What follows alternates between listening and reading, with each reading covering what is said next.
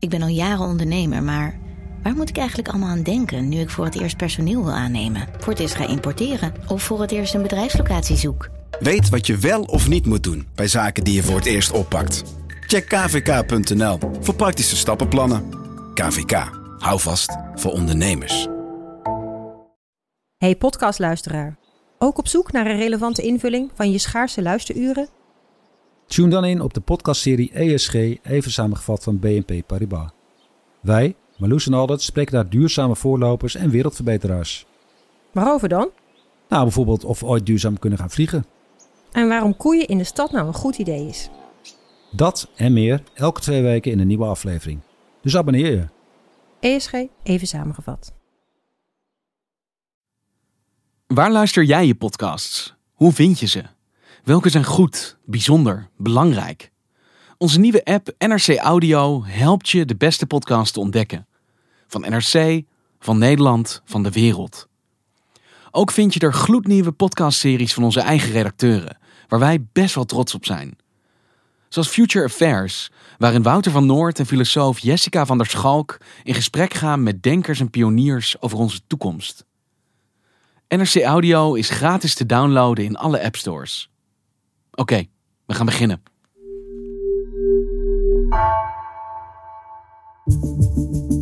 Vanaf de redactie van NRC het verhaal van vandaag. Mijn naam is Thomas Ruip.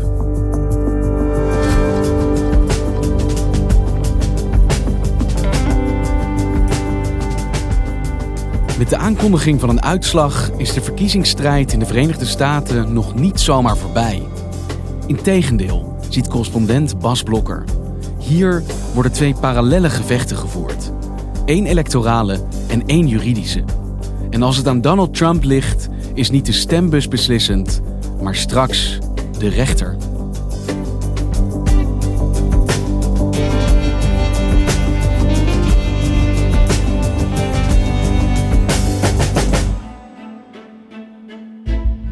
The world is watching live through this network and others. It's election night in America, and a nation in crisis is at a crossroad. The coming days are a test of American democracy. CNN projects that President Trump will win the state of Texas. CNN projects that Joe Biden will win the state of Michigan. It's clear that we're winning enough states to reach 270 electoral votes needed to win the presidency. We will win this, and we, as far as I'm concerned, we already have it. So I just want to thank. Hey Bas, ik kijk veel te veel televisie en ik weet dat het helemaal niet goed voor mij is, maar ik kan niet stoppen. En het rood en het blauw en de percentages en de status dansen voor mijn ogen. Maar op mijn donkerste momenten denk ik, hoe zou het met Bas Blokker zijn? Ja, nou ja, uh, wat zal ik zeggen? Het gaat eigenlijk, nee, het gaat gewoon goed. Je kunt 24 uur per dag naar uh, rode en blauwe vlakjes kijken en percentages zien opkruipen. En uh, daar word je inderdaad knettergek van. Ik ben sinds dinsdag maar heel weinig buiten mijn huis geweest. Omdat ik, net als jij, de zuigkracht van het televisiescherm en het computerscherm. daar kan ik me haast niet aan ontworstelen deze dagen. Een verkiezingsavond is eigenlijk volkomen voorspelbaar verlopen. Alle staten die werden gecalled, zoals dat heet, dus die werden toegekend aan, aan een van beide kandidaten, gingen naar de kandidaat waarvan je het kon verwachten. Dus eigenlijk de enige zekerheid toen nog was dat er geen verrassingen waren. Ja, er waren geen verrassingen. Het was wel spanning, maar er waren geen verrassingen. En de enige verrassing van die nacht, aan het front van het stemmentellen, was dat ineens laat in de avond Fox News, de zender die wij altijd associëren met rechts-Amerika, en dat klopt ook. Fox News zei: hey, volgens ons heeft Joe Biden de staat Arizona gewonnen. Um, Arizona, are you 100% sure of that call and when you made it and why did you make it?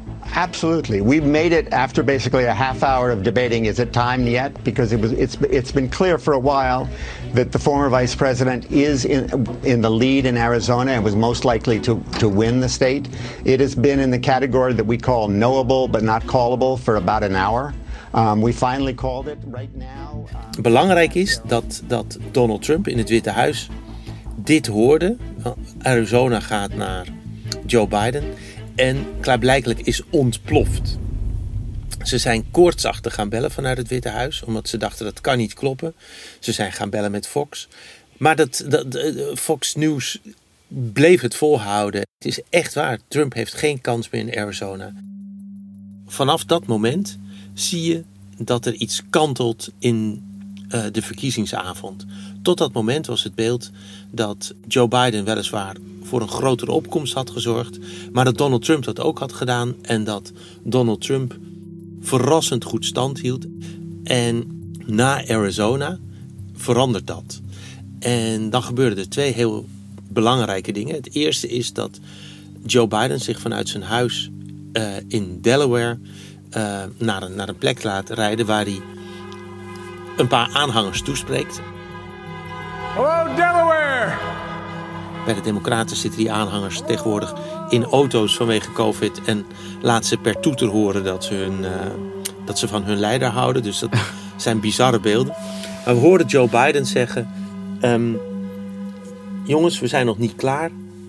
Uh, uh, de stemmen worden nog geteld. Maar ik heb een goed gevoel. Ik denk dat wij deze verkiezingen gaan winnen. But look, we feel good about where we are. We really do. I'm here to tell you tonight, we believe we're on track to win this election. Een zelfvertrouwen dat hij eerder die avond niet had. Ja, het was echt een moment dat hij dacht: ik kan deze verkiezingen gaan winnen. Um, dat moet Donald Trump in het Witte Huis een, een, een tweede uh, woede-uitbarsting hebben bezorgd. En hij stuurde zijn eerste tweet van de avond. En zei hij: um, Ik kom zo meteen ook met een verklaring. Tussen twee en half twee Amerikaanse tijd, s'nachts, zagen we een verbeterd president. En ik interpreteer nu een beetje, maar het zag er wel zo uit.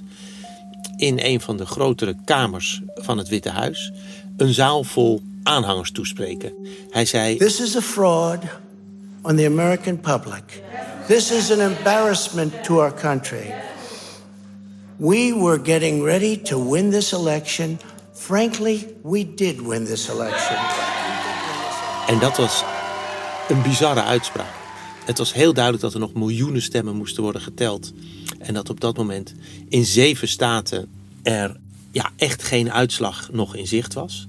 Eigenlijk is op dat moment is het gevecht, zou je kunnen zeggen, van de stembureaus verplaatst naar de rechtbank. En dat is waar Trump zijn uh, tweede gevecht wil gaan voeren. En hij zei ook in die toespraak: we stappen naar het hoogste gerechtshof, naar het Supreme Court. We want the law to be used in a proper manner. So we'll be going to the US Supreme Court. We want all voting to stop. En Bas, hoe werd er gereageerd op deze uitspraak? Nou, binnen no time lag er een verklaring van de campagne van Joe Biden. Die noemden het uh, schokkend, outrageous. Hmm. En ze noemden het een ongegeneerde poging om het democratisch proces te torpederen. Maar wat ik het opvallend vond, en gelukkig zitten we dan met twee of drie laptops om ons heen allemaal te werken, zodat je naar twee Twitter-feeds en drie zenders tegelijk kunt kijken. Ik keek op Twitter naar de, um, ja, zeg maar de, de usual suspects bij de Republikeinse Partij, de, terriers van Trump, die uh, meestal zijn tweets onmiddellijk door de megafoon voortschreeuwen. En ik dacht, oké, okay, waar blijven jullie jongens, weet je? Met andere woorden, zelfs in Trumps eigen kamp werd zijn, zijn boodschap niet herhaald. Wat de president eigenlijk altijd gewend is. En wat zegt dit jou, Bas, dat dit gebeurde? Dat Trump die overwinning claimde, terwijl ja, hier echt op dat moment nog niets over te zeggen was? Ja, ik, ik moest er heel eventjes uh, van bijkomen. Maar toen bedacht ik me dat ik de hele avond op mijn eigen mailadres en ook op mijn, uh, in mijn sms-box uh, uh, boodschappen van de Trump-campagne had, was blijven krijgen met het verzoek of ik geld wilde geven. En ik vond het al gek. Ik dacht, hebben ze die robocalls nog niet uitgezet of zo? Ja, de campagne is voorbij voor... tijdens ja, de, de campagne is voorbij. Stemmen waren dicht. Weet je, waar heeft Trump? Hè, die is, hij is aan zijn tweede termijn, dus hij wordt niet nog een keer herkozen. Waar heeft hij nu nog campagnegeld voor nodig. En toen heb ik één en één eigenlijk bij elkaar opgeteld en begrepen dat Trump zijn campagne nog helemaal niet voorbij is. Dat hij op, op dit moment in de verkiezingsweek besloot dat hij zijn, uh, ja, moet je het zeggen, zijn politieke levensverzekering tevoorschijn haalde. En dat hij dacht, als ik niet kan winnen in het stembureau, dan zorg ik ervoor dat ik kan winnen in de rechtbank. En hoe kom je erbij dat dit eigenlijk een voorteken is dat dit een juridische strijd gaat worden naast een electorale strijd? Nou, het was, het, het, was echt één en één. Hè. Trump zegt in zijn toespraak: wij gaan naar het Supreme Court. Met andere woorden, wij, wij stappen nu over van, de, van uh, duimen draaien en wachten tot de stemmen zijn geteld tot juridische actie. En in die mailtjes en in die sms'jes werd steeds gezegd: ons gevecht gaat door. Geef ons de fondsen om, om dit gevecht te blijven voeren. Ja, en er is nu nog maar één gevecht over, namelijk een juridisch gevecht. We zijn nu een paar dagen verder en we hebben gezien dat de Trump-campagne inderdaad een aantal rechtszaken of heeft aangespannen of heeft aangekondigd, op zijn minst, tegen eh, zeg maar in individuele kiesdistricten. Ja, terwijl Tellen nog aan de gang is, heeft hij de eerste salvo zo afgevuurd in het juridische gevecht. Ja, het kader is natuurlijk ook Amerika. Hè. Hier is een rechtszaak is even Amerikaans als, als appeltaart en Elvis Presley leeft nog. Mensen stappen hier heel snel naar de rechter om elkaar onder druk te zetten vooral. En om te kijken of ze ergens een, schadeclaim uit kunnen peuren. Uh, voor Donald Trump is een rechtszaak gewoon een normaal instrument uit de gereedschapskist van zijn bedrijf altijd geweest.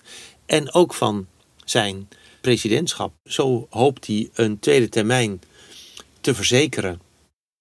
En kan dat ook? Is er een juridische weg die leidt naar zo'n uitkomst?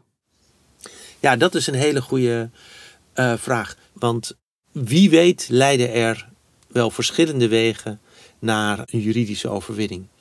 Wat we met zekerheid kunnen zeggen is dat Trump al die wegen gaat bewandelen. Want we zien dat hij in de ene staat zegt: hé, hey, we moeten ophouden met het tellen van de stemmen, want ik lig hier nu voor. Met andere woorden, uh, pak maar in, ik heb deze staat al gewonnen. En dat is in Pennsylvania. En in Arizona heeft hij, waar hij dus achter ligt op dit moment, zegt hij juist: hé hey rechter, er moet worden doorgeteld tot het einde. Wat, wat Fox News beweert is helemaal niet waar. Dus hij probeert echt letterlijk tegengestelde wegen slaat hij in. In de hoop dat één daarvan uiteindelijk leidt tot misschien wel inderdaad het Supreme Court. En wat zou die laatste halte bij het nou Supreme Court inhouden? Ja, dat is Amerika alles overkomen. Er, er zijn al eens verkiezingen in Amerika beslist door het Supreme Court. En Trump zal doorgaan tot dat gaatje. Zelden in de Amerikaanse geschiedenis zijn stembiljetten zo nauwkeurig bekeken als de afgelopen maand in Florida. Zelden ook is er zo lang en zo intens gediscussieerd over de aard van de Amerikaanse democratie. Diep in de verkiezingsnacht wordt duidelijk dat nog Bush, nog Gore de overwinning kan claimen. Het hing destijds op stemmen die moesten worden geteld in de staat Florida. Dat was de doorslaggevende staat en de, de uitslagen lagen heel dicht bij elkaar. En toen is er opnieuw geteld en het duurde en het duurde en het duurde. En op een gegeven moment heeft het Supreme Court gezegd: nu stopt het tellen. En de winnaar is degene die nu voor ligt. En dat was destijds George W. Bush. En die werd toen zeg maar, op last van het Supreme Court uitgeroepen tot president van de Verenigde Staten. Voorlopig bevindt het zich nog in het, uh, in het voorstadium van de gerechtelijke procedures. Maar als het na al die stappen zover komt dat het Supreme Court een heldere uitspraak doet, dan is dat het ook. Maar andersom gezegd is wat ook nu de huidige stand van het tellen is, de juridische route niet per definitie vruchteloos.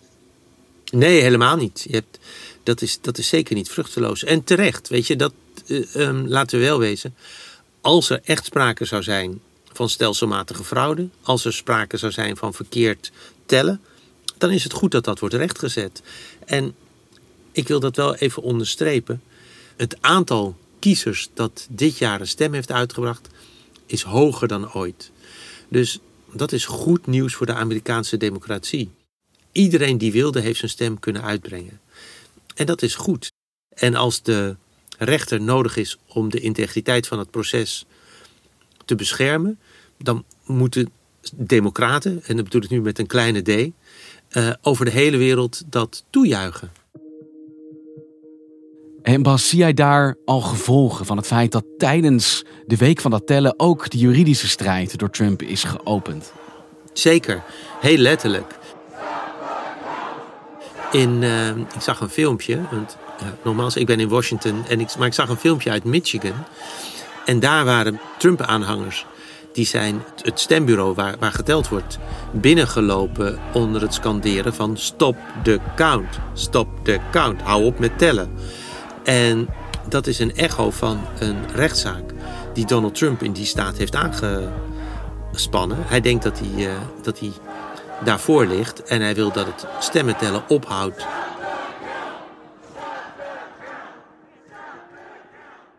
In hoeverre ondermijnt dit ja, eigenlijk agressieve juridiseren van dat stemproces de democratie in Amerika? Ja, nou dat is ook een goede vraag. Hè? Wat ik zeg, ik vind het goed als, als de rechter nodig is om de integriteit van de verkiezingen te waarborgen, dan is het goed dat hij dat doet. Iets anders is als een van de kandidaten um, het rechtsstelsel zeg maar, als wapen gaat inzetten tegen het democratisch proces.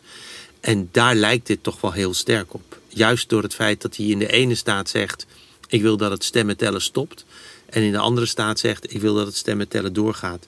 Daar zie je het cynisme aan van, van uh, Trump en de Republikeinse Partij.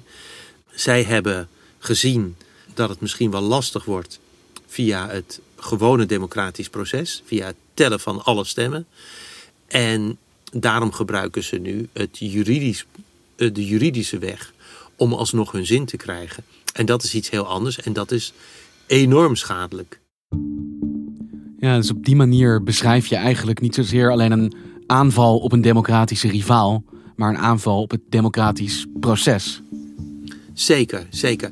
Dus ik hoop dat in ieder geval aan het einde van deze zenuwslopende week met het aankondigen van een winnaar de strijd ook voorbij is, is een totale illusie. Ik, ik, ik ben bang, en dat heeft, heeft alles te maken met de persoon van, van Donald Trump, dat als Joe Biden op basis van de, het, het stemmen tellen tot winnaar wordt uitgeroepen, dat Donald Trump tot, uh, tot het einde van zijn dagen zal beweren dat het niet klopt. En zolang het geen 20 januari is en een president Biden nog niet is geïnaugureerd, zal Donald Trump alles doen wat in zijn macht ligt om te verhinderen dat dat gebeurt. Ja, dus je bent ook nog wel even bezig, Bas. Ja, ik had. Uh, dat is uh, zeker zo. Ik heb um, uh, tegen iedereen in Nederland gezegd. reken er niet op dat ik terugkom voor 21 januari. Nou, dan zien we elkaar hopelijk dan. Zeker. Leuk, Thomas. Tot dan. Dankjewel, Bas. Je luisterde naar vandaag, een podcast van NRC. Eén verhaal, elke dag. Deze aflevering werd gemaakt door Misha Melita, Nina van Hattem en Jeppe van Kesten. Chef van de audioredactie is Anne Moraal. Dit was vandaag, maandag weer.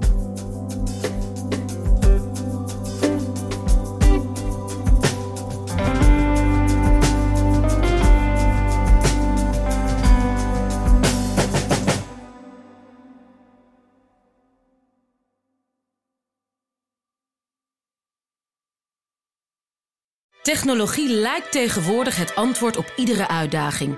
Bij PwC zien we dit anders. Als we de potentie van technologie willen benutten, kunnen we niet zonder een menselijk perspectief. Human-led, tech-powered noemen we dat. Ga naar pwc.nl.